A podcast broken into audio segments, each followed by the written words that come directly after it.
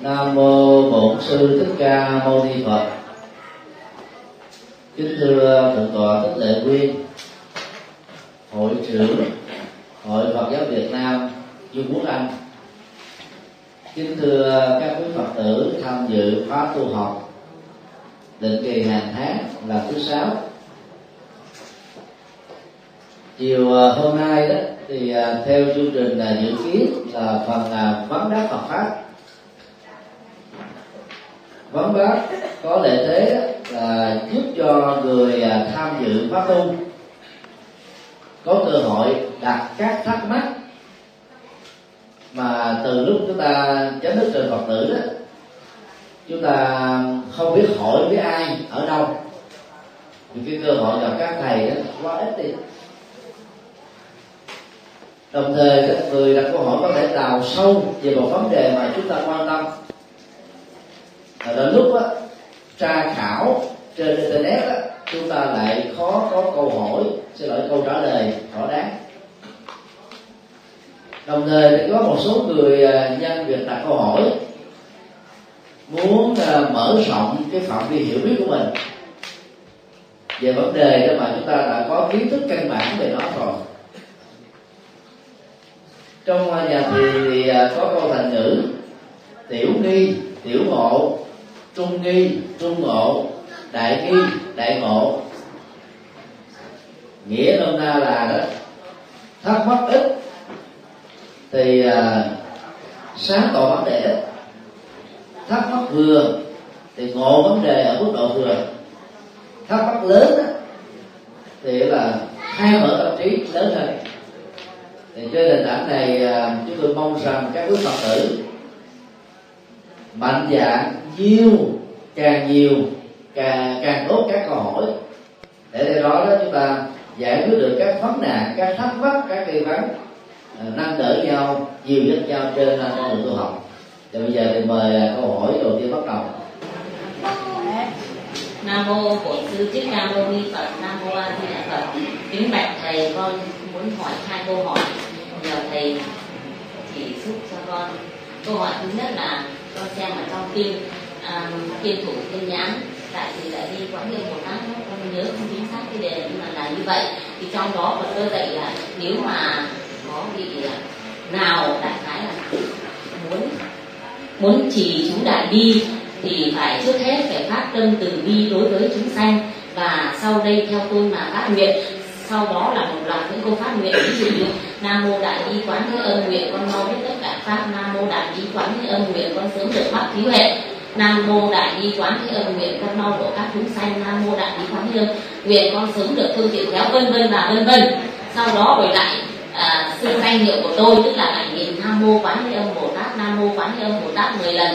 Và cũng à, phải chuyên cần niệm chỉ niệm danh hiệu bổn sư của tôi tức là nam mô a di đà phật nam mô a di đà phật nam mô a di đà phật. Thì con hiểu rằng người nào mà mà không phải là người nào mà trì chú đại bi thực hành cái pháp mà chuyên môn trì chú đại bi chứ không phải là là chuyên môn niệm phật thì phải niệm cả chú đại bi và niệm cả nam mô a di đà phật. Vậy thì đến lúc lâm chung thì người ấy niệm chú đại bi hay là niệm nam mô a di đà phật? Đó là câu hỏi thứ nhất. Và câu hỏi thứ hai thì từ từ từ từ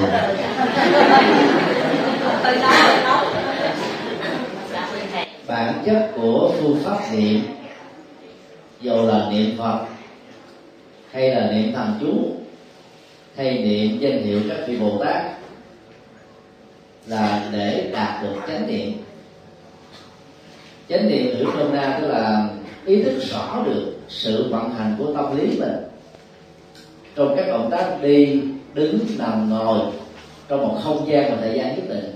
Để chúng ta không bị rơi vào tình trạng rủi ro, lao động, rủi ro tai nạn giao thông. Ờ, những cái ờ, rủi ro quậy muốn nhờ đó, chúng ta tập trung hơn và tăng cường cái hiệu quả của công việc mà mình đang à, gánh vác. Do vậy, khi à, chúng ta chọn niệm à, thần chú đại bi, hay là niệm danh hiệu a di đà hoặc là niệm danh hiệu đức bồ tát quan thế âm kết quả mà chúng ta đạt được là giống nhau, tức là chánh niệm.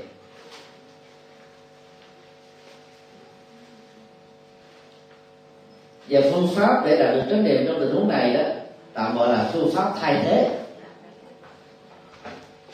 Tâm của con người nó giống như ờ, một mặt phẳng. Và danh hiệu mà chúng ta niệm hay là câu thần chú hay là câu kinh mà chúng ta trì đó giống như cái bánh xe tròn mà mỗi lần tác niệm á, thì bánh sẽ nó lăn lên trên mặt phẳng của tâm và tạo ra một cái uh, giao điểm cấu thành là 90 độ C đó. 90 độ đó.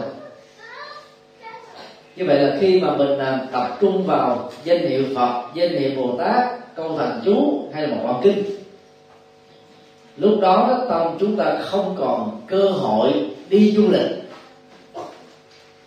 Mà bản chất của nó đó làm cho mình bị phóng tâm xin lấy à, cái, cái, cái hình ảnh của các kênh truyền hình các đài truyền hình để sánh biết cho tâm để chúng ta dễ hiểu. Nếu quý vị uh, mua một cái dịch vụ truyền hình gồm có 100 kênh bằng tiếng Anh và một số ngôn ngữ khác trong đó có tiếng Việt thì mỗi khi chúng ta dùng cái remote control để chọn kênh đó chúng ta chỉ cần bấm cái nút uh, program dấu cộng và dấu trừ và bấm các con số cụ thể chúng ta sẽ được chuyển đến các kênh mới. Và thông thường là người xem truyền hình đó sẽ chỉ dừng lại ở kênh mà mình cảm thấy là tâm đắc nhất mà, thích thú nhất mà. Và việc xem nó mang lại chúng ta những giá trị bổ ích về tri thức. Và dĩ nhiên nó tác động đến tâm chúng ta đó là niềm vui. Thì cũng tương tự, danh hiệu phật, danh hiệu bồ tát là những cái kênh mà việc tâm chúng ta chọn và dừng lại ở kênh đó sẽ làm cho chúng ta không còn nghĩ tưởng đến những chuyện khác. Lúc đó những cái căng thẳng do lo lắng mệt mỏi sẽ có cơ hội đó được đặt xuống được khép lại được quên đi. Cho nên về bản chất đó, toàn bộ các phương pháp niệm gồm niệm phật và niệm chú niệm kinh là để đạt được chánh niệm thôi.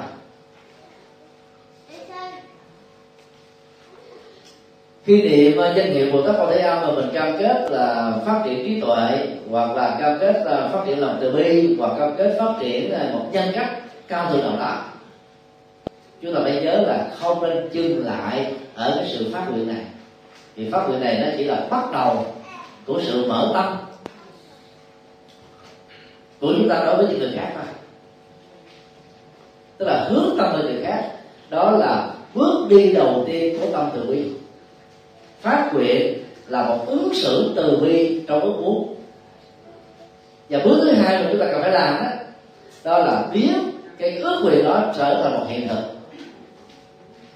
Nghĩa là mình phải làm có phương pháp theo một trình tự. À, có một cái lộ trình mà nếu mà làm đúng cái quy trình đó tự động chúng ta nắm được cái thành quả ở trong tầm tay của mình. Phần lớn các phật tử tệ gia quên đi cái phần thứ hai quan trọng này. Như vậy khi uh, chúng ta đang đối diện trước cái chết hoặc người thân của mình đó, lâm vào hoàn cảnh đó thì cái câu hỏi mà quý vị đặt ra là tiếp tục niệm thần chú uh, đại bi hay là niệm phật a di đà hoặc là bồ tát quan ra câu trả lời đơn giản là thích danh hiệu nào niệm danh hiệu đó vì giá trị là giống như nhau. Và giá trị đây là gì? Làm cho tâm mình trở nên bình an hơn không sợ hãi cái chết không tiếc nuối sự sống. Chúng ta sẵn sàng chấp nhận cái chết đang diễn ra từng phần trên cơ thể của mình. Có người để chết ở hai bàn chân trước, sau đó chết hai tay, sau đó chết một số cơ quan ở trong bụng, tức là tạng và môn. Và cái cuối cùng là tim, não, là gần như là chết cuối cùng. Lúc đó còn một các tế bào ngưng hoạt động hết thì tâm thức chúng ta thoát ra khỏi cơ thể để có mặt trong bầu thai, tiếp tục đi đi bầu thai thôi. Như vậy là nhờ niệm phật, hay là nhờ niệm ở giờ phút cuối đời đó, chúng ta đã có được cái chết nhẹ nhàng. Cái quan trọng là chết được nhẹ nhàng. Còn bệnh tật đó, ai cũng có. Đức phật chết vì ung thư bao tử. Ở tuổi 80 dữ liệu này phần lớn phật tử tại gia không biết. Vì đức phật có 6 năm tu sa đi pháp ép sát, khổ hạnh không ăn tự bó đói mình và nghĩ rằng đó là cái phương pháp để giải quyết khổ đau. Đạt được giác ngộ giải thoát, sau đó đức phật mới từ bỏ nó, phát hiện ra con đường trung đạo, còn được gọi là con đường bát chánh đạo. Thì ngài mới cho ta bậc giác ngộ được. Và điều đó nó dẫn đến cái tình trạng đức phật bị đau bao tử. Cho nên à, ở tuổi 80 trước qua đời đức phật đã nhận à, à, phần cúng dường cơm của cư sĩ thuận đà. Ông này được giai cấp cùng đinh có tấm lòng lớn nhưng mà nghèo quá cho nên ông không có tiền để cúng cho đức phật. Ông phải đi mót các cái nấm ở trong rừng và chúng phải cái nấm nấm heo độc. Cho nên khi ông nấu xong cái thực phẩm đó dân cúng cho phật phật ăn vô rồi nó bắt đầu là hành bao tử ngày à, mấy ngày sau thì đức phật đã qua đời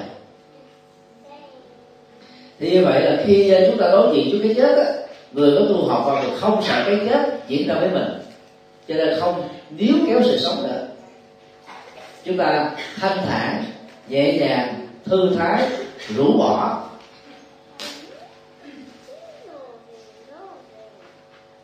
Còn người nào sợ cái chết á, thì cái chết nó diễn ra một cách đó là khủng hoảng hơn đau đớn hơn tồi tệ hơn người có tu á, là trong cái đau của cơ thể do bệnh tật, không đứng kèm theo cái nỗi khổ tâm về phương cảm xúc, thái độ và nhận thức. Cái khác nhau những người có tu và không tu lại chỗ này. Còn về bệnh tật thì người nào cũng có, không nhiều thì ít, không bệnh này thì bệnh khác. Chúng ta không phải quan tâm gì. Như vậy đó, vì chức năng của niệm là để đạt được chánh niệm, cho nên là đối tượng niệm danh niệm phật danh niệm bồ tát không quan trọng nữa. Kết quả vẫn đạt được giống như nhau. Còn lúc chúng ta còn khỏe mạnh, thì khi niệm, chúng ta nêu ra các cam kết để làm những việc đáng làm. Làm những việc đó là có giá trị cần phải làm. Và điều đó đã giúp cho mình đã tích tụ được các công đức và phước báo theo năm tháng. Ví dụ như nãy ờ, cô đã câu hỏi đưa ra là niệm nam mô quán thế bồ tát con nguyện của độ chúng sinh. Nhưng mà đang khi à, có rất nhiều người đang bị chết đói chết khát ở à, châu phi, ở trung đông. Có nhiều người ở việt nam nghèo rất một tơi. Rồi mình lại không thể à, chia các một phần nào đó. Những cái khoản tiền mình đã có, thì cái lời nguyện lúc đó nó trở thành là nguyện ước suông thôi vì đó nó dẫn đến cái tình trạng mà đức phật đã cảnh báo trong kinh đó. Chúng ta dễ rơi vào cầu bắt đắc khổ, nỗi khổ tâm do ước nguyện mà không thành tựu được sự thật. Và người tu Phật là phải tránh cái tình trạng này. Cho nên là nãy à, trong bài giảng chính thầy có kêu gọi các vị phật tử hưởng ứng cho phong trào đóng góp tiền để xây chùa của hội Phật ở Việt Nam tại Trung Quốc Anh đó thì chúng ta không phải chỉ hưởng ứng bằng cái cái nguyện ước của mình. Có người ờ, họ rất là nhiệt tình. Nói là bây giờ thôi ờ, để tôi đi mua à, lottery. Biết đâu chúng được ờ, à, độc đắc một hai triệu bản anh đó thì cũng dường chọn gói. Nhưng mà chờ lúc mà, mà mình mua cho đến lúc mình trúng á thì không biết bao nhiêu cái trúng đó xảy ra. Rồi và không khéo nữa là thầy lại nguyên phải phải đi mà làm đến một an.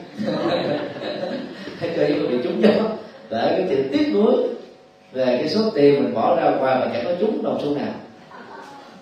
Cho nên cái đó nó không thiết thực.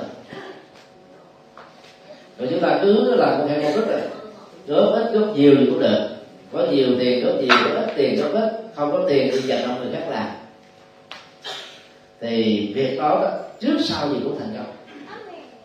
Cho nên nó tóm lại là các phật tử tại gia đừng dừng lại ở sự cầu nguyện. Cầu nguyện đó chỉ là mở tâm chúng ta đối với người khác thôi chúng ta có sự quan tâm có cái lòng từ bi theo cái kiểu là mình đó là cảm động được xúc động được trước được khổ niềm đau của thai nhân thôi cái vấn đề còn lại là phải làm để cái thành hiện thực thôi. À, xin đi hỏi khác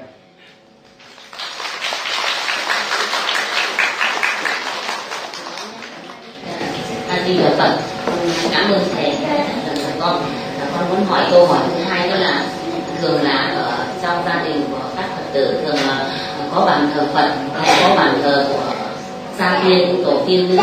Thì à, thường là vào những ngày à, giảm rằm một thì là có cúng phật nhà. Thì sẽ có nhiều quan điểm, tức là chúng con cũng muốn là, cũng nghĩ là phật là phật là những cái ngày đó là mình nên cúng phật. Và cũng nên cúng ờ, uh, gia tiên. Nếu mà cũng nghĩ là cha mẹ là phật sống ở trong nhà các vị ấy quá cố rồi thì mình cũng nên cúng. Cũng nên cúng uh, cúng phật rồi sẽ cúng gia tiên của mình.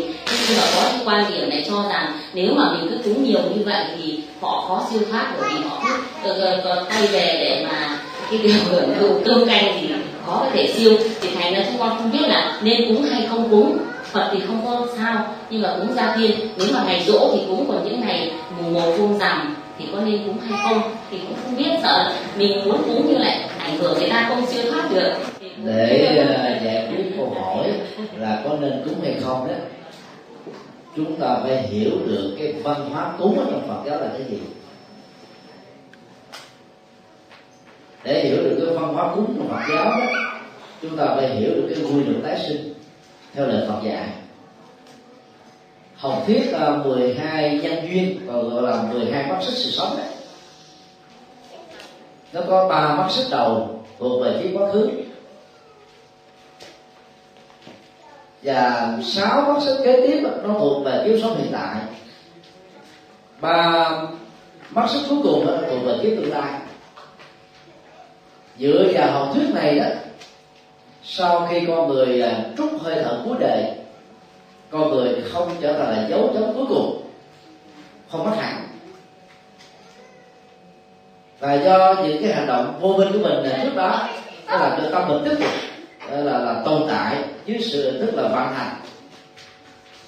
Và sau đó là tâm đó sẽ thoát ra cơ thể của người chết và nhập vào bào thai của một người mẹ mới.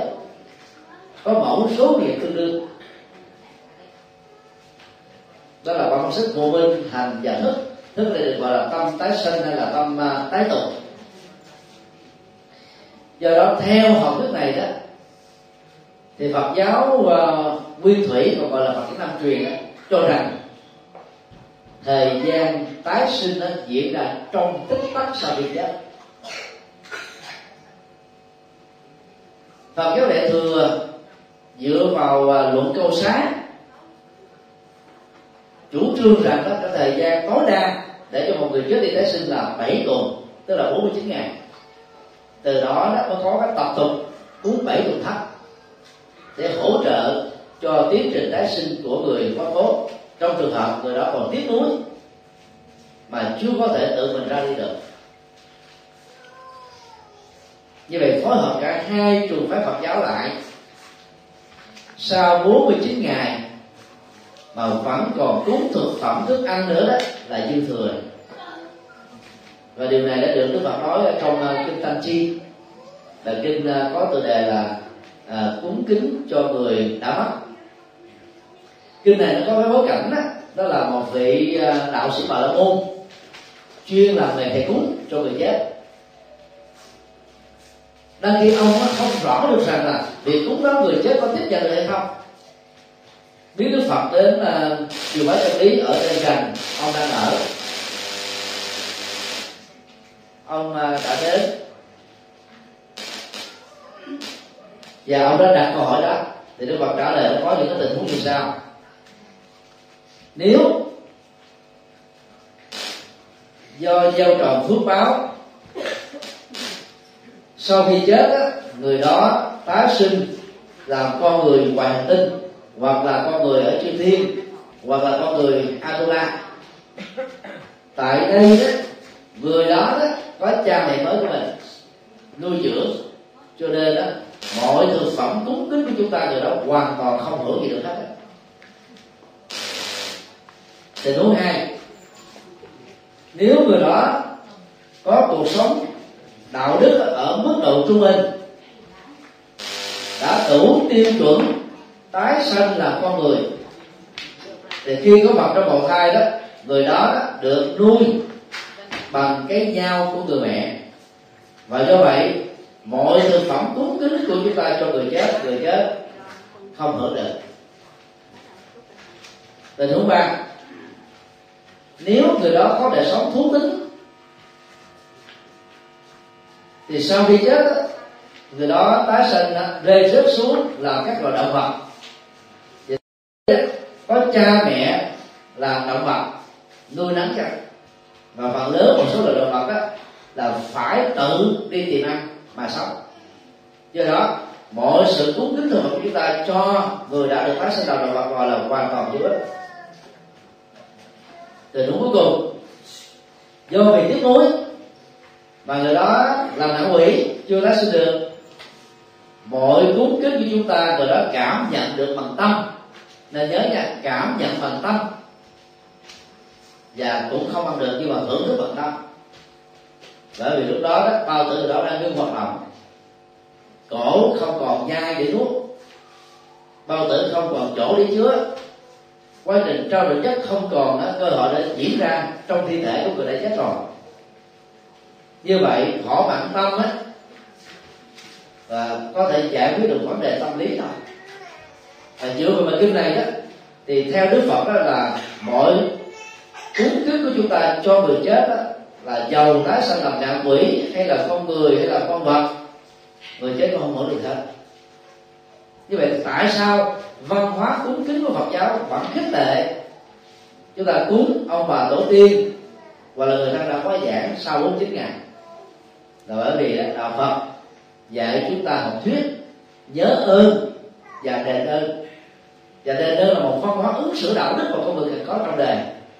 Cho nên dù chúng ta biết rất rõ, cha, mẹ, ông bà của mình chết đã tái sanh hết rồi. Chúng ta còn phải cúng để cho con cháu của mình nhớ được cái công đức của ông bà tổ tiên. Từ đó con cháu cho mới hiếu kính với chúng ta.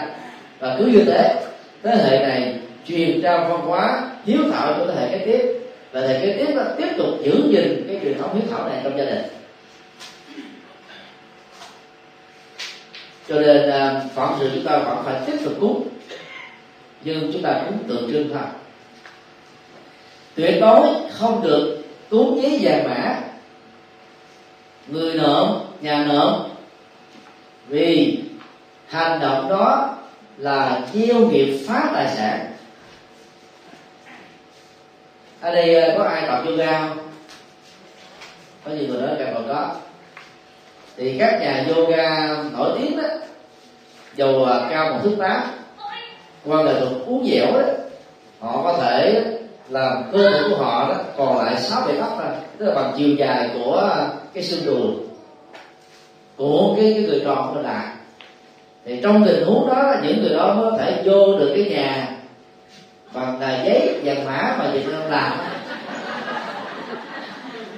và không có ông thầy yoga nào có thể giữ cái tư thế đó tồn tại quá quá năm phút.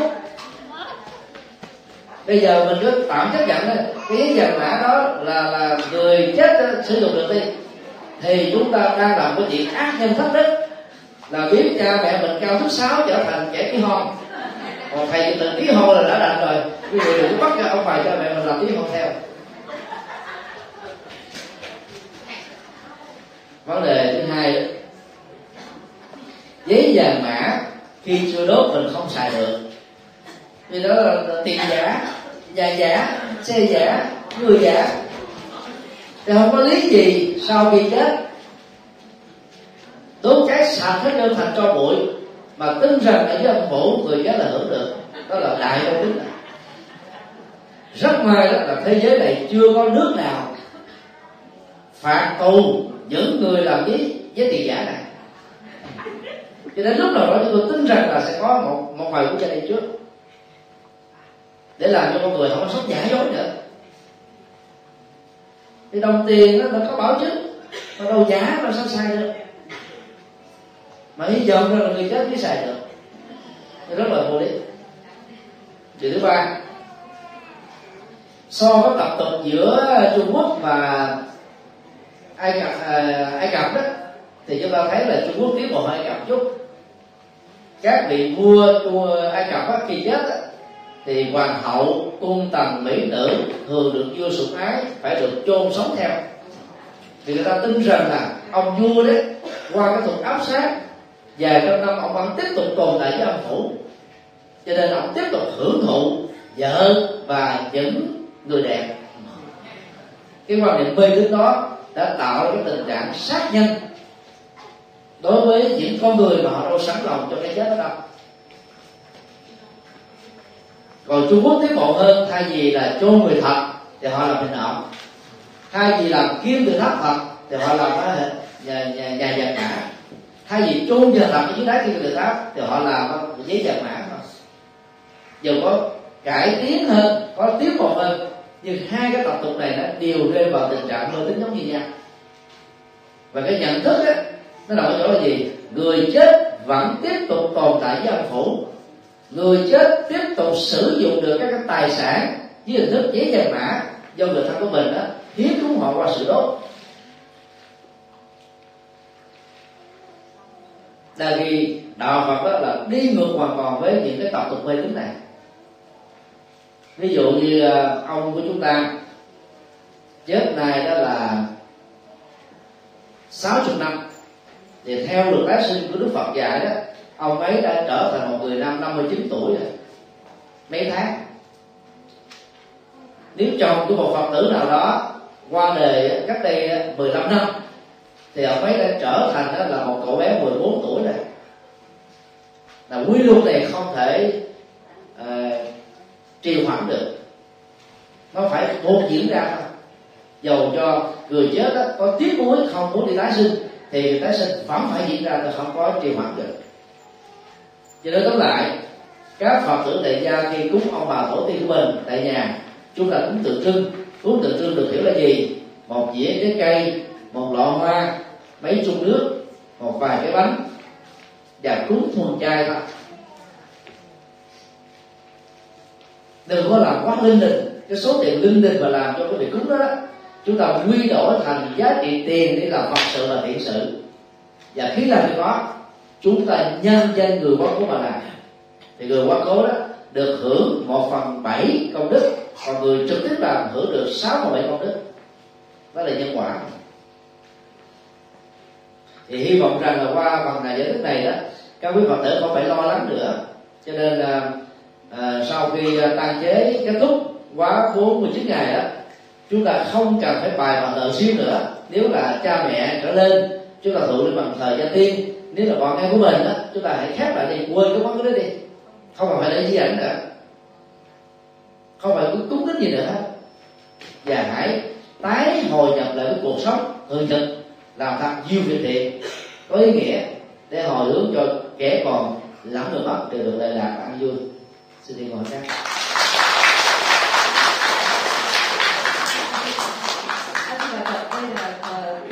có câu hỏi là có phật tử đã chuyển ngay cho thầy và thầy ờ, mẹ thầy mà đọc câu hỏi lên để cho tất cả quý phật tử cùng nghe cho rõ. À, kính bạch thầy vì ờ, phật tử có biết là thầy tu học ở bên ấn độ rất là lâu nhưng mà phật tử có gửi tới mấy câu hỏi và vậy thầy xin hỏi câu đầu tiên ạ đọc tới câu đầu tiên ạ. Kính xin thầy giải thích cho chúng con hiểu rõ mật điển và kinh điển. Thứ nhất thứ hai bắt ấn mật giúp gì? Thứ ba, mật và tịnh khác nhau ở điểm nào? Chúng con tu cách nào để phân biệt mật và tịnh? Thế nào là linh hồn và âm hồn? Thưa thầy à, đây là một cái à, dấu gạch dòng trước ạ. Thứ nhất là mật điển và kinh điển. Bắt ấn mật giúp gì? Mật và tịnh khác nhau ở điểm nào? Chúng con tu cách nào để phân biệt mật và tịnh? Và cuối cùng là thế nào là linh hồn và âm hồn? A di đà phật xin thầy à, giải thích cho phật tử rõ về sự đức phật thích ca là người chống mặt tông. Trong à, thời gian mà đức phật truyền bá chân lý của ngài đó thì bà là môn giáo này bà lãnh đạo giáo có ba bộ vị đà. Mà một trong ba bộ vị đà đó uh, tuyển tập có gần bảy ngàn câu thần chú. Thì theo à, quan điểm của bà la môn giáo đó thần chú đó, là những cái câu mặt ngôn chứa tên của các vị thần linh. Mà khi niệm đến họ đó thì họ sẽ gia trì bảo hộ giúp đỡ cho chúng ta đạt được sự tội nguyện. Đức Phật cho đó là một cái cái ờ, hành động mê tín. Cho nên là ngài mới truyền bá học thuyết nhân quả. Phân tích chúng ta hiểu à, từ một ước mơ dẫn đến một cái kết quả đó thì đã đòi hỏi những cái nỗ lực gồm có nhân và các duyên. Và khi chúng ta làm đủ các nhân và duyên đúng quy trình như vậy thì kết quả nó đạt được trong tay. Không cần mơ ước nó vẫn xảy ra như thường đó cho đức phật có đưa ra một cái câu chuyện à, rất là lý thú. Tức là ngài kêu các cái chú tiểu mà xuất thân đó là làm à, uh, tiều phu. Chứ đỡ làm uh, uh, bò. Dẫn uh, mấy con trâu chứa trong cơ thể của đó cả một bầu sữa rất là lớn. Và đức phật cắt tới kêu mấy chú tiểu này vắt sữa ở sừng trong rồi vắt sữa ở đuôi bò rồi vắt sữa ở chân bò vắt sữa ở mỡ bò. Mấy chú này hiểu làm ba ba chục giây sáu giây sau các chú đó là, là uh, bà thế tôn. Mà không thể vắt sữa cái này được. Tôi Phật hỏi thế thì muốn vắt sữa làm sao cho có sữa? Thì mấy chú tiểu nó đồng thanh trả lời là phải phát ở cái cái cái bầu sữa. Tôi bảo nói, đây là điều mà ta muốn nói cho các đệ tử biết. con sữa, con con trâu, con bò có trữ lượng sữa trong cơ thể của nó nhưng mà chúng ta phát sai cách ở sai địa điểm thì sữa dầu có vẫn không thể xuất hiện được. Và ngày kết tụ lại, các ước muốn chúng ta là chân thành, tốt đẹp, cao quý. Chúng ta không thể đạt được đó bằng việc đọc các câu thần chú hay là niệm danh hiệu của các vị thần linh. Sau khi đức phật qua đời khoảng à, ba bốn trăm năm thì bắt đầu à, ấn độ đưa mật tông vào trong phật giáo. Và từ đó nó bắt đầu phát sinh ra một cái bản kinh mới đó là kinh mật tông kinh mật tông á cũng là một cái bản kinh phật do các vị tổ sư tại ấn độ trước bác và nhân danh là đức phật đó. Để thu hút á, những thành phần thích cái môn nhiệm, thích quyền quý thích nỗ lực ít mà có thành quả nhiều. Thích về niềm tin dân dân vẫn có cơ hội để đến được với đạo họ trở thành phật tử. Đó là một cái phương tiện mà. Mà không á, thì họ có thể trở thành là tín đồ các tôn giáo khác. Sau khi trở thành phật tử rồi đó, bắt đầu giảng dạy về phật pháp nền tảng, rồi phật pháp nâng cao, phật pháp chuyên sâu để từ đó họ có bỏ cái phương tiện mở lòng này nâng cái trình độ phật pháp của mình lên để giải quyết các vấn đề khổ đau.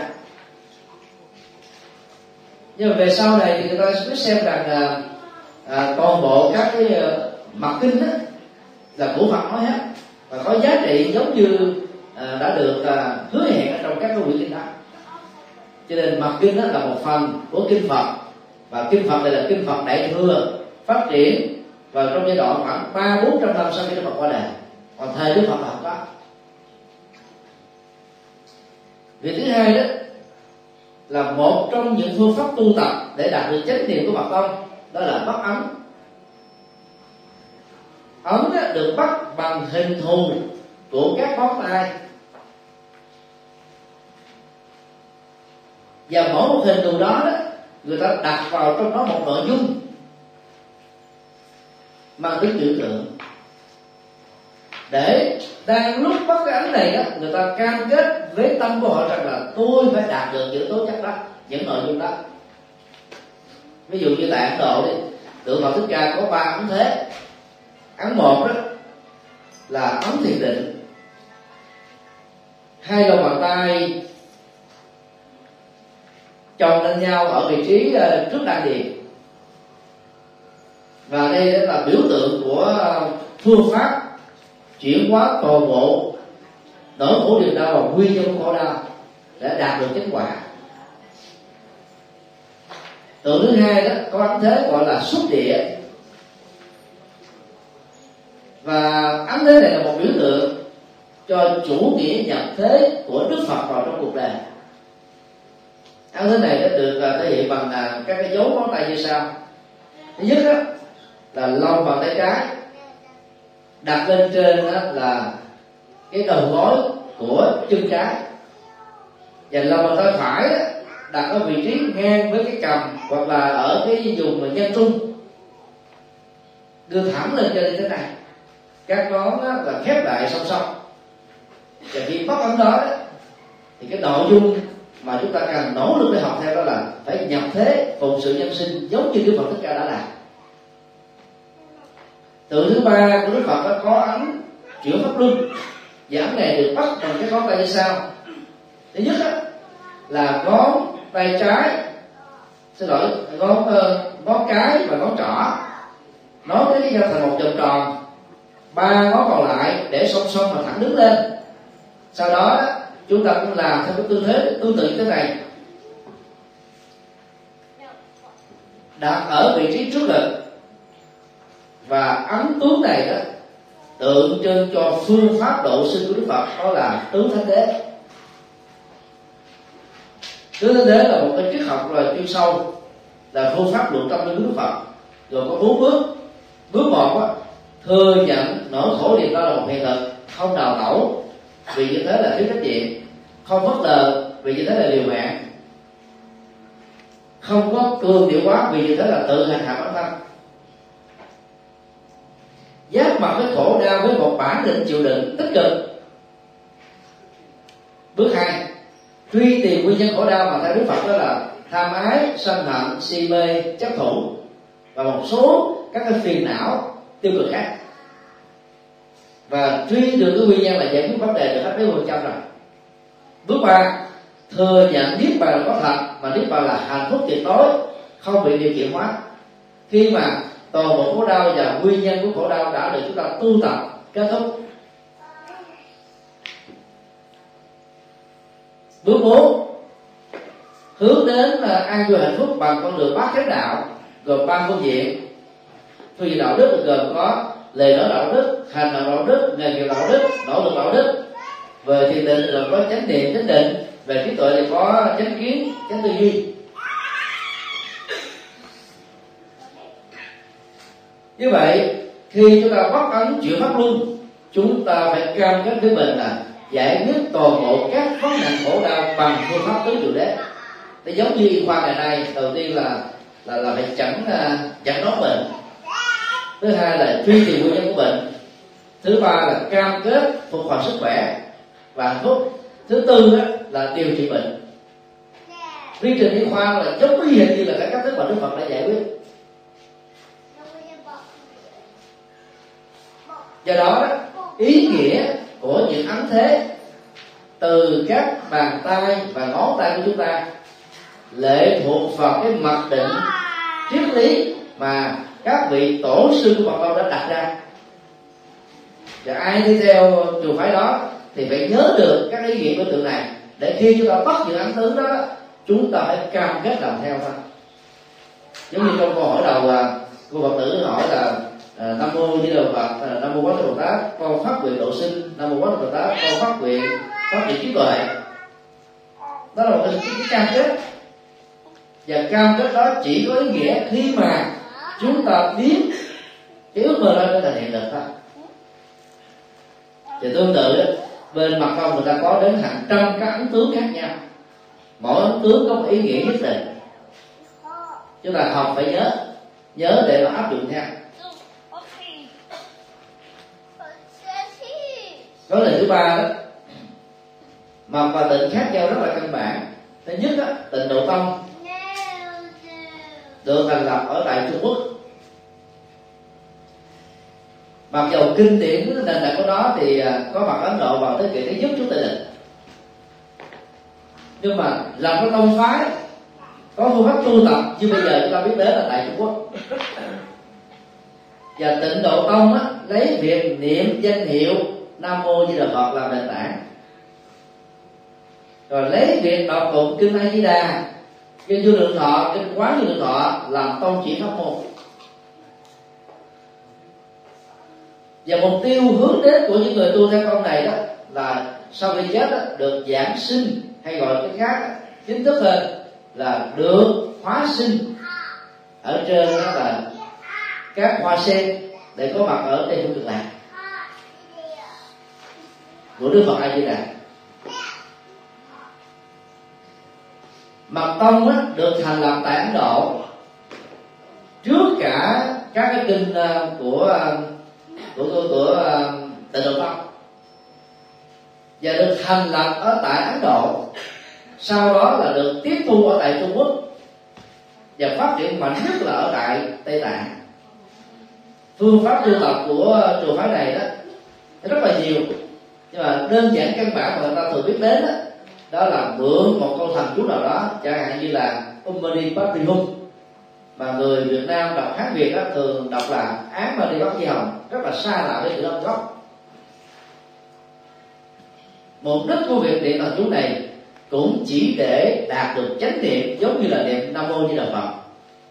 Hoặc là trong thiền tông đó có công án vào đầu để còn tâm lại giữ tâm đó, nắm yên để tâm nó không ly dị khỏi thân. Tâm chúng ta có khuynh hướng là đi du lịch mà. Thân nó đang ngồi tại giảng đường, nhưng mà tâm nó đang đi du lịch. Ở một nước nào đó. Cho nên cái cuộc ly dị giữa thân và tâm á, là cho chúng ta giết cái chánh niệm đi. Và thực tập Phật pháp, dù là niệm thần chú, hay là niệm danh niệm Phật, hay là thực tập thiền, là để tái hôn lại cho thân và tâm trung thủy ở đâu là cũng có cặp có đôi thân ở đâu thì tâm ở đó tâm ở đâu thì thân ở đó. Cái mục đích cốt lõi của việc là thực tập nó nằm cái đó mà. Như vậy về bản chất đó, thì dầu là tu theo mật tông hay tu theo tịnh độ tông chúng ta đều đạt được kết quả giống như là chánh niệm.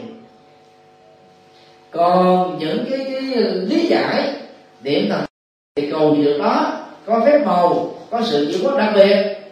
Chúng ta biết đó là cường điệu bơm phòng sự thật thôi chứ không có giá trị nhân quả cho nên à, tu mật công đúng cách đó, thì chúng ta cũng giống như là đang tu thiền hay là đang tu tịnh độ. Mà muốn tu đúng cách đó, thì đang lúc đó, trì thần chú hay là niệm danh hiệu đức phật a di đà nhớ là đừng để cho lời cầu nguyện nó nó, nó can thiệp vào. Nên các tổ tự độ tông rất là à, tế nhị ở chỗ thì sau khi cái thời khóa à, niệm phật kết thúc đó, thì các tổ mới có cái phần là hồi hướng công đức. Tức là chúng ta cầu nguyện cho thế giới, cầu nguyện cho nhân sinh, cầu nguyện cho người thân. Còn đang lúc niệm là để cho tâm mình được chánh niệm thôi, chứ không cầu nguyện gì hết. Như vậy ở phương diện này là hai tâm giống nhau. Còn phương diện hành trì đó, thì hai tâm là khác nhau rất là xa. Mà con mạnh nhất hiện nay đó là tây tạng ảnh hưởng nền văn hóa đạo môn của nước tây tạng. Còn tịnh độ tông á, hiện nay là ảnh hưởng từ nền văn hóa của phật giáo trung quốc hay nói cụ thể là của văn hóa trung quốc. Và việt nam hiện nay đó là đang tiếp nhận và ảnh hưởng theo. Và đây là hai pháp môn mang tính phương tiện ra để dẫn dắt những người sơ cơ còn đi vào cái cốt lõi chiều sâu của đạo Phật đó vẫn phải là thực tập bát chánh đạo tứ diệu đế. Vì Đức Phật nói trong rất nhiều kinh đó Phật quá khứ, Phật hiện tại, Phật vị lai đều phải giải quyết các vấn đề khổ đau dựa trên nền tảng của kinh à, chuyển pháp luân tức là tứ thánh đế. Và bốn bước như vừa giới thiệu khái quát. Cho nên nó dầu à, tu theo tịnh độ tông hay là tu theo mật tông tu theo tiền tông thì các phật tử không nên bỏ qua bài kinh tứ diệu đế quan trọng này. Thay vì chúng ta kỳ vọng phật bồ tát rót lòng từ bi xuống để mà giúp đỡ chúng ta vượt qua những cái tai ách thì chúng ta phải theo lời Phật dạy phân tích nguyên nhân của cái bế tắc mình đang dướng phải là cái gì. Thì chúng ta mới có được cái giải pháp thích hợp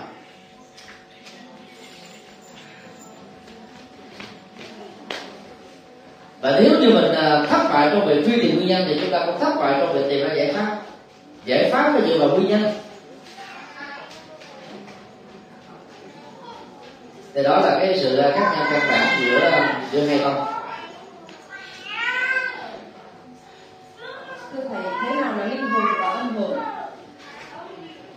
Linh hồn là khái niệm của các tôn giáo để chỉ cho sự phát hưởng rầy tay bay đó, của một người chết.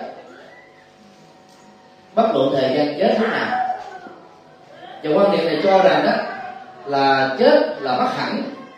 Con người không có tái sinh. Nó chỉ tồn tại với hình thức là tâm thức thôi.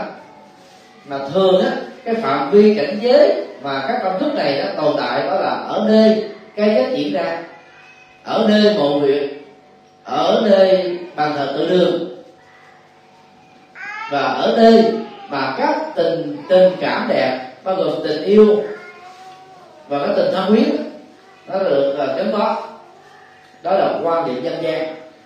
Ở nhiều quốc gia và linh hồn nó được sẽ là bất tử. Trải qua kiếp này kiếp nọ ví dụ mình chết vào năm uh, không một của tây lịch đến nay đó là nó là hai ngàn không trăm mười lăm năm. Và linh hồn nó vẫn tiếp tục tồn tại một số tôn giáo khác đó lý giải là, là linh hồn nó tồn tại với âm phủ. Chẳng hạn như là nho giáo của trung quốc hay là đạo ai cập và một số đạo khác. Còn âm hồn á, là cái hồn tồn tại với cõi âm. Mà cõi âm á, theo quan niệm dân gian của việt nam đó là với âm phủ. Dù là gọi là linh hồn hay là âm hồn á thì hai khái niệm này chỉ cho một cái thực thể giống nhau đó là tâm thức của người chết tồn tại bất vượng như cái tâm thức này chứ không có thân thể nào để cái nhà và quan điểm này được đức phật liệt vào nhóm thường kiến tức là tà kiến sai lầm cho có một cái số phận an bài với hình thức đó vĩnh thành như thế không có thay đổi. Chủ nghĩa duy phật đó là rơi vào đoạn kiến tức là cho rằng là chết là dấu chấm cuối cùng của cuộc đời. Và đức phật khẳng định trong uh, kinh trường bộ đó quan niệm đoạn kiến đó dẫn đến sự hủy hoại đạo đức. Và khi người ta tin rằng là người thiện kẻ ác chết cũng giống nhau không còn cái gì hết thì người ta đâu có dạy dỗ gì để làm thiện làm gì cho mình vì tin rằng là nó có cái cái cái cái, cái thưởng và phạt về cái gì nhân quả thì người ta mới nỗ lực mà làm. Dựa lên trên hai loại kiến chấp này đó thì Đức Phật cho rằng đó, sau khi chết người ta không tồn tại với hình thức là linh hồn. Người ta cũng không tồn tại với hình thức là âm hồn. Mà người ta phải tiếp tục tái sinh trong bào thai của người mẹ hay là bào thai của một giống cái thì theo nghiệp phước hay là nghiệp phước tích và quá trình đó nó diễn ra trong tự thân của nó chứ không có thượng đế thần linh nào can thiệp vào sắp xếp công việc đó.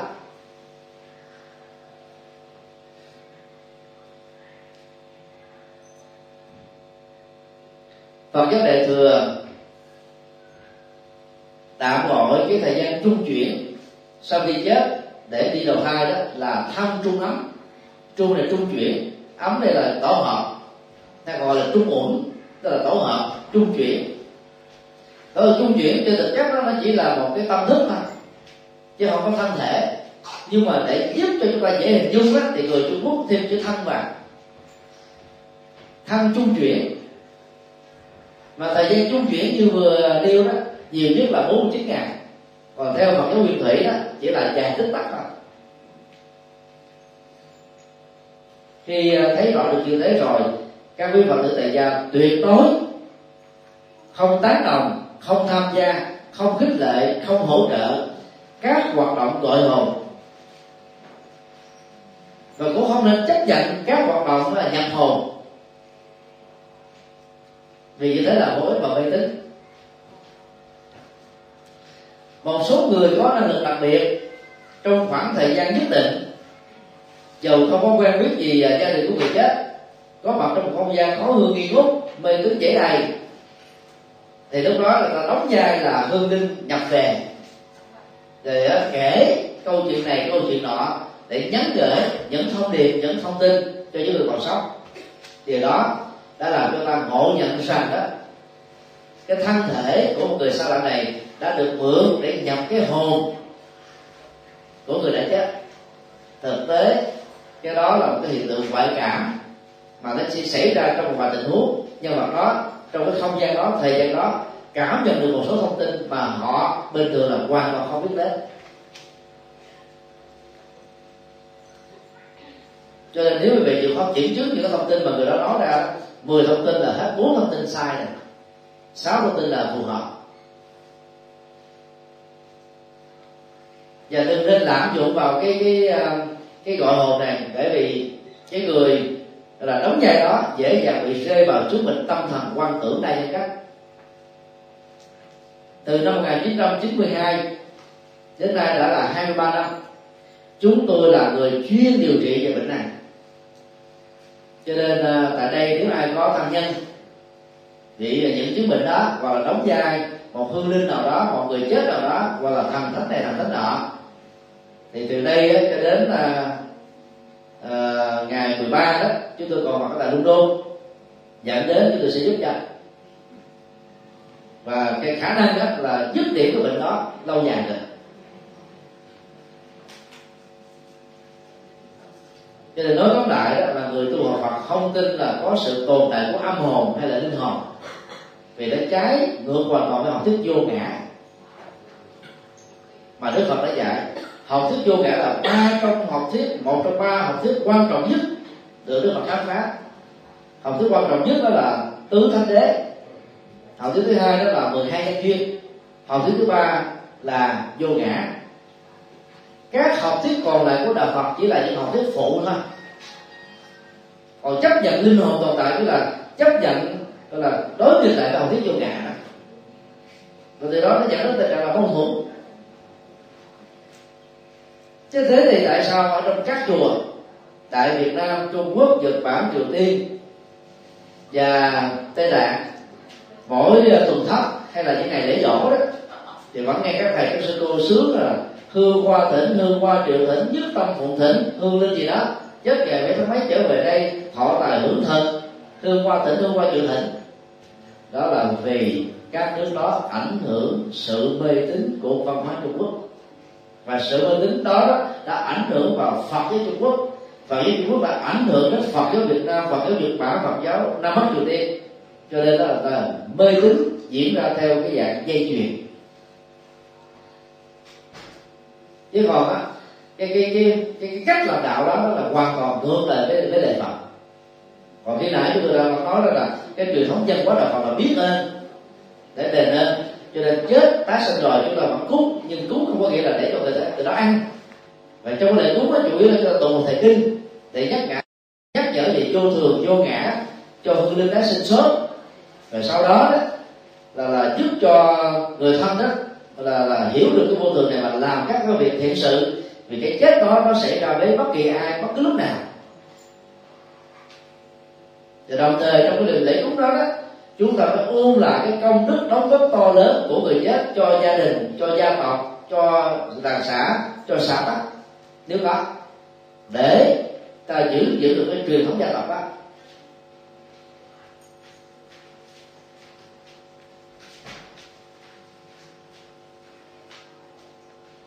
thì nói tóm lại là cứ sau 49 ngày quý vị cái an tâm hết thì không có gì để phải lo lắng nữa. Hãy khép cái cái cái chết đó lại để chúng ta làm những việc đáng làm. À, xin được hỏi nha à, đây là có một xong ngay tại ờ, à, thưa thầy cõi a di đà có phải là cõi tưởng không? Do tâm thức của mình tạo ra. Hòa thượng từ thông nói là cõi a di đà và 33 cõi trời không có vậy theo thầy, có phải vậy không ạ? Ba ba cõi trời đó, gắn kết cái học thuyết núi tu di. Toàn bộ học thuyết núi tu di là của bà la môn giáo. Đã được các nhà sư ấn độ vay mượn để lý giải về ba thế giới là dục giới, sắc giới, vô sắc giới. Cho nên học thuyết đó là không đứng vững về phương diện khoa học địa ngục đó, nó nằm ở dưới ờ, núi tu di. Các cõi trời nằm trên tu di. Chia thành những những cái tầng cấp sáu cõi trời dục giới thì thấp. À, mấy chục cái cõi trời còn lại thì cao hơn. Đó là cái mô hình vũ trụ luận rất là lớn lẫn hai lần là chúng tôi làm trưởng ban tổ chức khóa tu cho khoảng 300 người Việt Nam. Tu học với sự hướng dẫn trực tiếp của Đức Đạt Lai Lama thứ 14 tại chùa Nam Giang Dharamsala Ấn Độ. Từ 2013 và 2015 cả hai lần này đó thì Đức Đại Lama ba thứ 14 đều phủ bác học thuyết núi tu di. Ngài nói rằng là tôi không thể nào tin núi tu di là của Đức Phật đó. Còn chúng tôi thì khẳng định rằng đó, núi tu di là do các thầy tu Ấn Độ vay mượn từ Bà La Môn giáo vì mục đích đó là, là, là đổ sinh. Ở bên Bà lượng Môn có cái gì thì bà cháu cũng có cái đó. Nhưng cái vay mượn đó nó làm cho, là, là, là cái, cái tình trạng hiểu về đạo Phật nó trở nên bị sai lệch đi. Và trong cái thời đại khoa học phát triển này đó việc tiếp tục truyền bá học thứ tu di là không có lợi. Vì nó phản khoa học.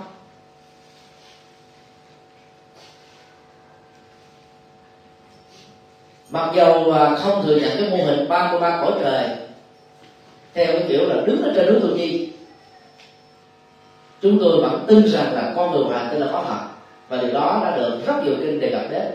Và cái khái niệm mà uh, kinh điển Phật gọi đó là Deva trong tiếng Bali và Sanskrit. Có nghĩa đen đó là uh, người phát quan mà Trung Quốc dịch là thiên. Thiên tức là người trên trời. Người ở trên. Còn số nơi đó là và ảnh hưởng tới dân hóa phương tây là vẽ những người chư thiên đó, nam nữ là có cánh bay vì tồn tại trên các tầng mây mà. Thực ra đó vì là con người cho nên họ phải tồn tại trên các địa cầu. Hiện nay dưới cái, cái giới hạn khoa học của chúng ta đó thì chỉ mới có cái, cái hệ mặt trời chúng ta là có sự sống con người trên địa cầu chúng ta thôi. Có lẽ phải mất đến vài trăm năm vài chục năm nữa nền khoa học Việt Nam sẽ lỗi người khoa học ờ, địa cầu chúng ta mới đủ tiến bộ để phát hiện được sự sống con người ở các hình khác. Mà kinh Phật còn được gọi là thiên và Atula. Như vậy thiên Atula là hai loại hình con người ngoài hành tinh. Chứ không phải họ sống trên các đường mây họ phải sống ở trên mặt đất tức là quả địa cầu.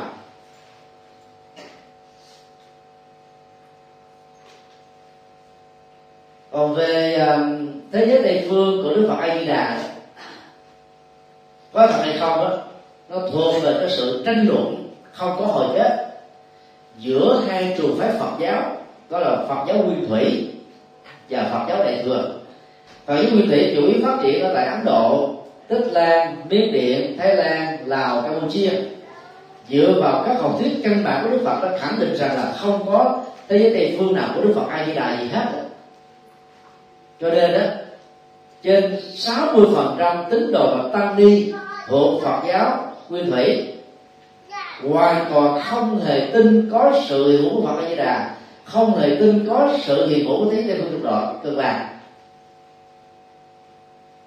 còn nói một cách đó, nôm na đó, Phật A Di Đà không phải là nhân vật lịch sử của địa cầu chúng ta. Ngài ở một địa cầu khác.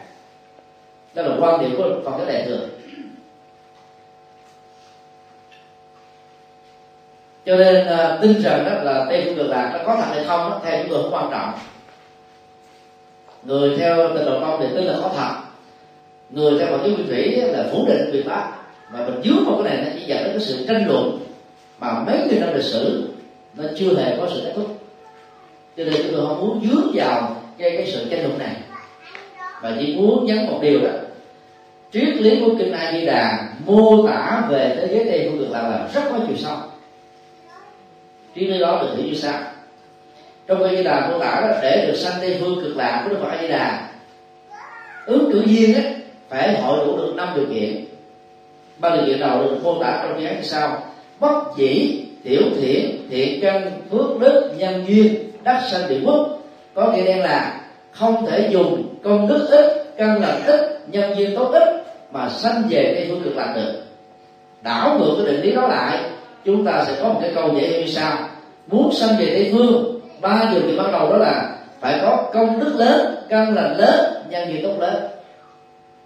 Mà căn lành lớn đây là chúng ta giải phóng được tham ái sanh hận si mê thất thủ. Công đức lớn là phải làm nhiều phật sự nhiều thiện sự. Chỉ làm mà cái công đức mà lâu lâu cúng uh, cho cho việc xây chùa 5 euro hay là 10 euro thì không có thấm béo rồi à. đó là cái lành nhỏ nhỏ thôi phải làm rất nhiều các hoạt sự và thiện sự. Rồi tạo nhân duyên tốt lớn, tức là mình vận động quần chúng về chùa tu học, dẫn dắt người thân trở thành phật tử, dẫn dắt bạn bè trở thành phật tử. Ai đang bị khó lắm niềm tin, chúng ta khôi phục niềm tin cho họ. Ai đang chán nản là mất phương hướng, chúng ta giúp cho họ có phương hướng. Chúng ta đang tạo nhân duyên tốt lớn cho mọi người. Và hai, tiêu chí còn lại, đức phật nói trong kinh a di đà đó là gì?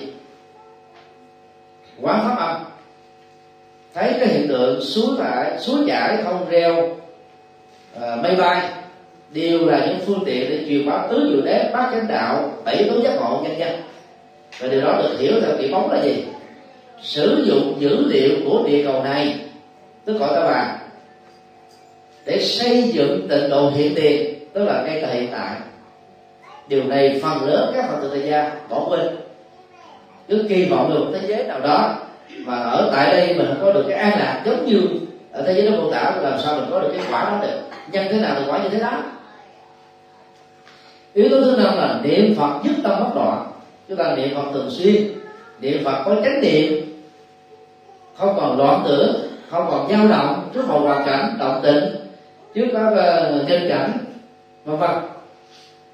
Nhưng mà rất tiếc là phần lớn các vị pháp sư tịnh độ tông đó, nhấn mạnh đến yếu tố thứ năm bỏ đi bốn yếu tố đầu. Bốn yếu tố là quan trọng bậc nhất yếu tố thứ năm đó là hệ quả thôi. Bây giờ chúng ta liên hệ đến tính thực tiễn của hình thức này như sau. Hoa Kỳ đó là quốc gia mà nhiều thập niên qua có, có chủ trương. Nếu cá nhân nào có công ty ở tại Hoa Kỳ và mở một tài khoản tại một ngân hàng ở Hoa Kỳ với cái vốn căn bản là 500 ngàn Mỹ Kim. Người đó có cơ hội trở thành công dân Hoa Kỳ trong thời gian rất ngắn. Canada thì có chủ trương tương tự giảm xuống còn 400 ngàn Mỹ Kim thôi. Còn Úc á, bây giờ đưa ra là khoảng 3 triệu đô. Thì mới có thể trở thành công dân của nước Úc. Người ta gọi là kêu gọi cái nhóm tinh hoa. Nhóm giàu có đến để làm giàu những quốc gia này. Nhưng mà là người Việt Nam ở Việt Nam chân lắm tay bùn sở hữu được 500 ngàn Mỹ Kim tức là khoảng 12 tỷ đồng. Thì chỉ cần bỏ trong ngân hàng với cái lãi suất hiện nay thôi. Mỗi một tháng á một tỷ đồng mình chưa ra được đó là 50 triệu. 12 tỷ đồng á, cứ nhân lên chúng ta chưa ra được bao nhiêu tiền? sáu mươi mấy triệu thì sáu sáu trăm mấy triệu à à sáu trăm triệu. Thì cái người nào dạy lắm mới đi qua mỹ để để để để, để đi sinh sống. Ở ở việt nam cho là vua. Và tương tự khi mà con người đầy đủ được công đức lớn căn lành lớn nhân duyên tốt lớn pháp phong lớn và chúng ta bất bọn thì người đó đã trở thành thánh sống ngay trong kiếp sống hiện tại này rồi. Mà đã trở thành thánh rồi thì đâu ai cần đi sanh đi làm gì cho mà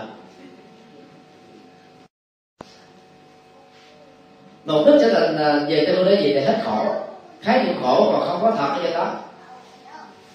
Và bây giờ người đó đã hết khổ rồi thì đâu cần đi đâu nữa. Ở đâu cũng là cực lạc, ở đâu cũng là niết bàn, ở đâu cũng là hạnh phúc. Đó là triết lý chiều sâu của kinh a di đà cho nên đó thì chúng tôi thường không có đề cập đến rằng đó là tây phương à, tình độ là có thật hay không có thật. Thì cái đó tranh biện nó nó vui lắm người nào tin thì nó có thật người không tin thì của bác đó thì tôi muốn nhắc mạnh lên cái cái nghĩa triết lý. Để được sanh tây phương phải hội đủ năm điều kiện. Khi họ đủ năm điều kiện rồi người đó đang ở chỗ nào? Chỗ đó chính là cực lạc chính vì thế mà trong uh, cái kỳ thức uh, buổi khuya tại các chùa các thầy theo đại thừa đọc tụng đó có hai câu pháp nguyện như thế này. Như giúp chúng sinh vị thành phật trung bất ư thử thủ đê hoàng.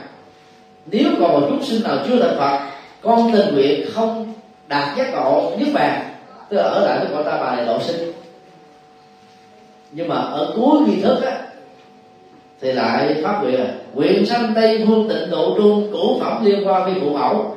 Đầu tiên là phát nguyện là không thèm giác ngộ thành phật đó, để gần gũi chúng sinh và nhiều nhất họ. Cuối là kêu là mong con sanh về tây phương sanh ra trên chính phẩm sen hoàng nếu mà chúng ta không để ý đó, các nghi thức do trung quốc biên soạn mâu thuẫn nhau.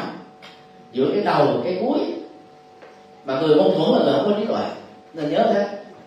Người có trí tuệ là thấy các vấn đề đó rõ ràng, thấy nhân quả rõ ràng, dứt khoát, mạnh dạng và làm cái gì đó có kết quả cho đó.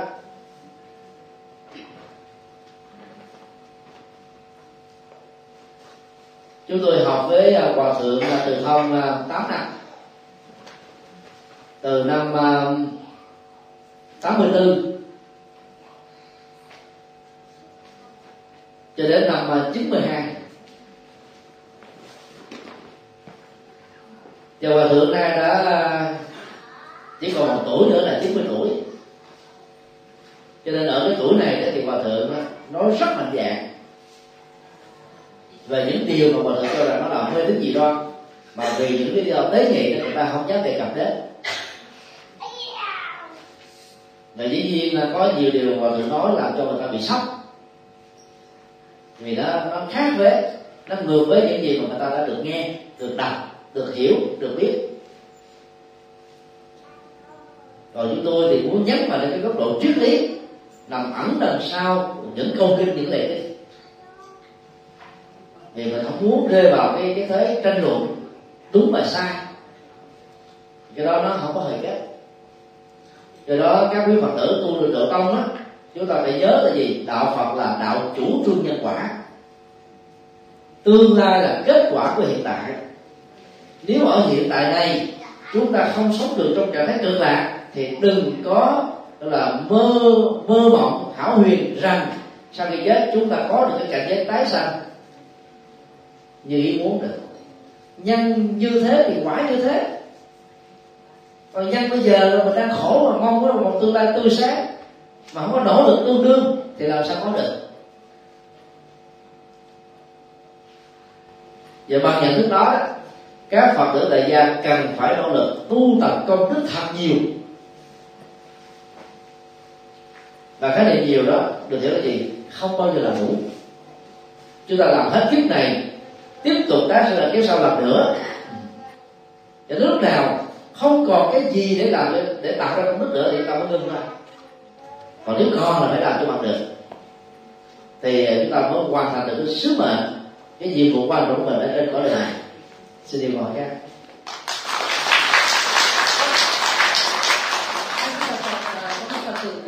lên thưa thầy mỗi ngày lại cầu phước thì có được phước không? Hay làm phước mới được phước? Cầu phước và làm phước á, là hai cái điều hoàn toàn khác nhau. Cầu á, là mong mỏi. Cái giá trị phước báo đó nó đến với nhà của mình mà mình không cần phải làm nhiều. Còn làm phước á, là làm trên nền tảng có cầu hay là trên nền tảng vô cầu. Nếu làm đúng cách á, thì nó vẫn xuất hiện giống như nhau thôi.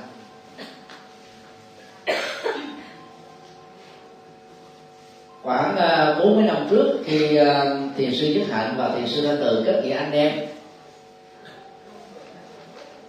Cùng à, tu học ở trên à, phương bối an ở lâm đồng việt nam. Thì thiền sư thanh từ có nhập thất.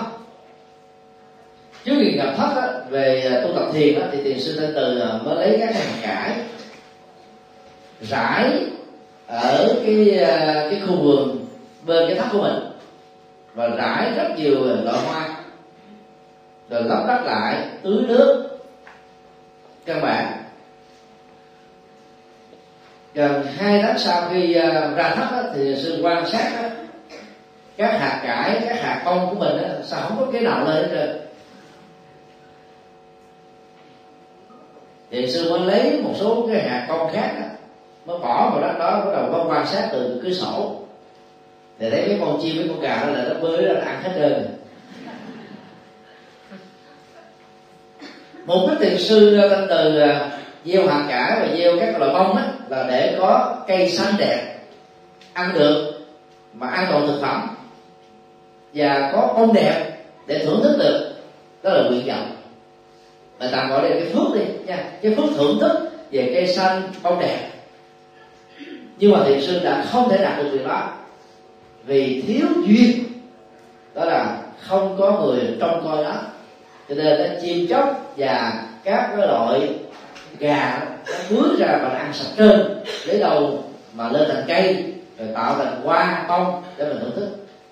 Như vậy giữa cái, cái cầu nguyện và cái kết quả chúng ta thấy có một khoảng cách rất là lớn.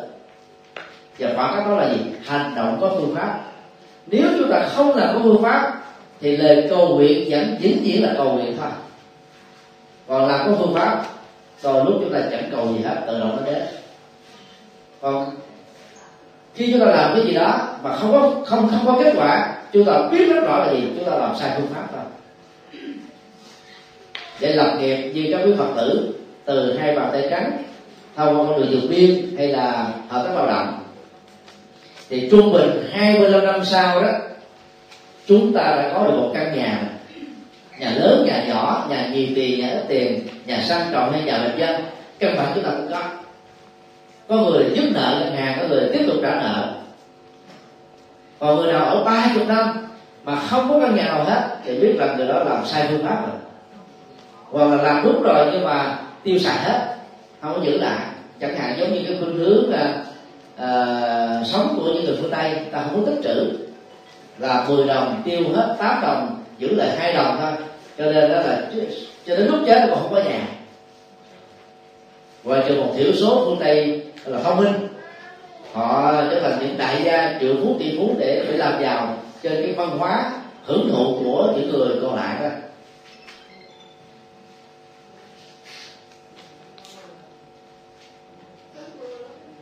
Có một lần đức phật đến sông hằng con sông à, thiên liêng quyền bí của những người theo ấn độ giáo con sông này đó được à, đồn thổi là có khả năng rửa sạch tất cả các tội lỗi và mang lại phước báo cho con người. Nếu ai đó, trong một đời người, chỉ một lần ngâm mình xuống cái dòng sông thôi.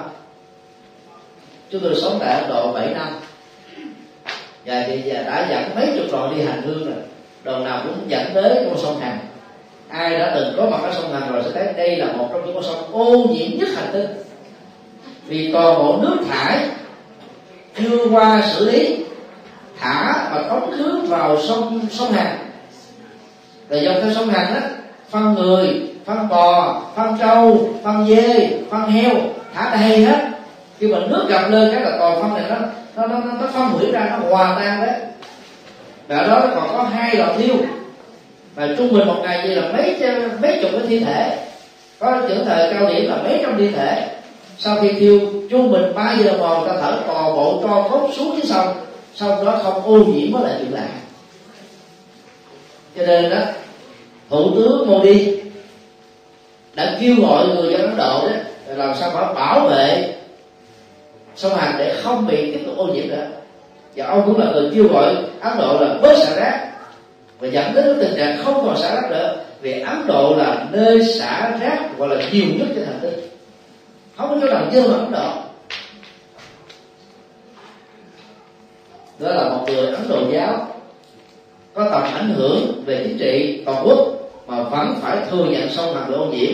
Đa khi bằng niềm tin mê tín, ta nói là con sông mặt thanh tịnh.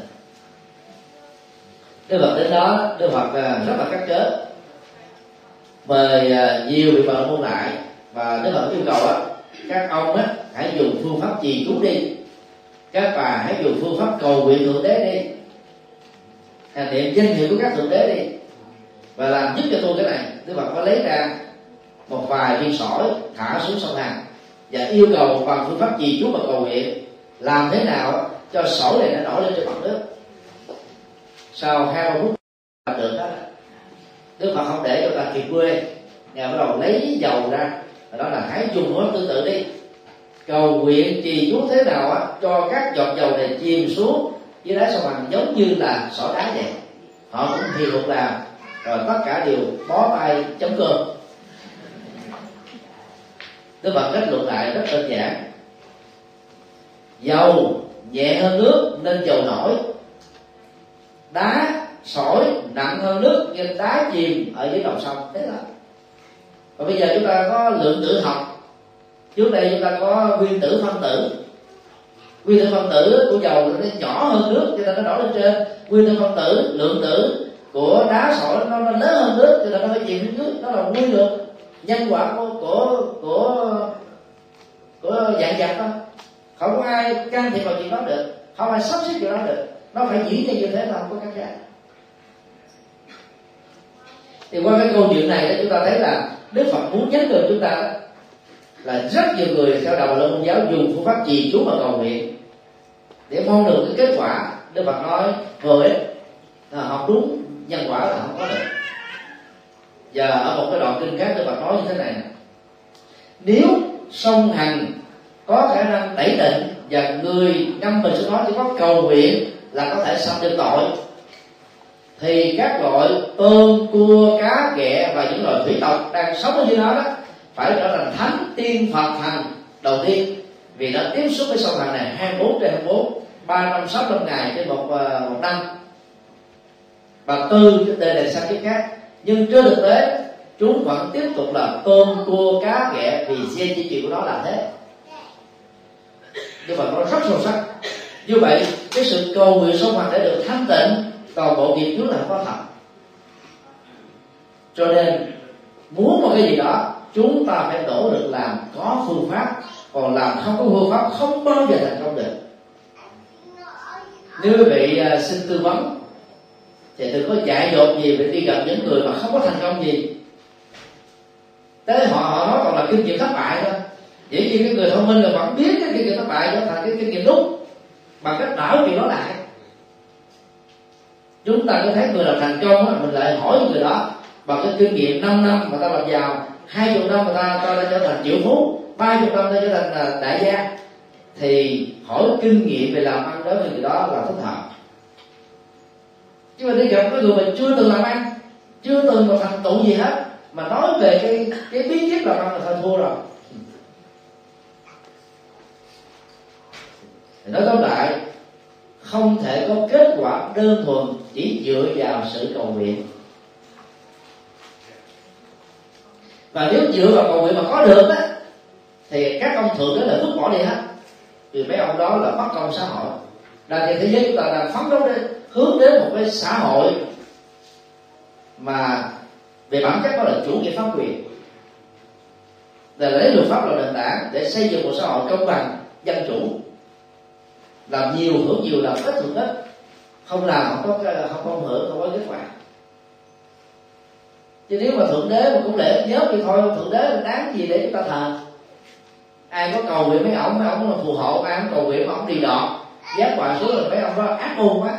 Đó là chủ nghĩa thượng đội hạ đạo không thể là sao đâu mà được chứ. Trong cái bối cảnh dân hóa, văn minh hệ đại này không sai được. Cho nên các phật tử đừng biến đức phật của chúng ta một nhà minh triết vĩ đại, truyền bá học thuyết nhân quả, trở thành ông thượng đế của các tôn giáo hay là thần linh ở trong các đạo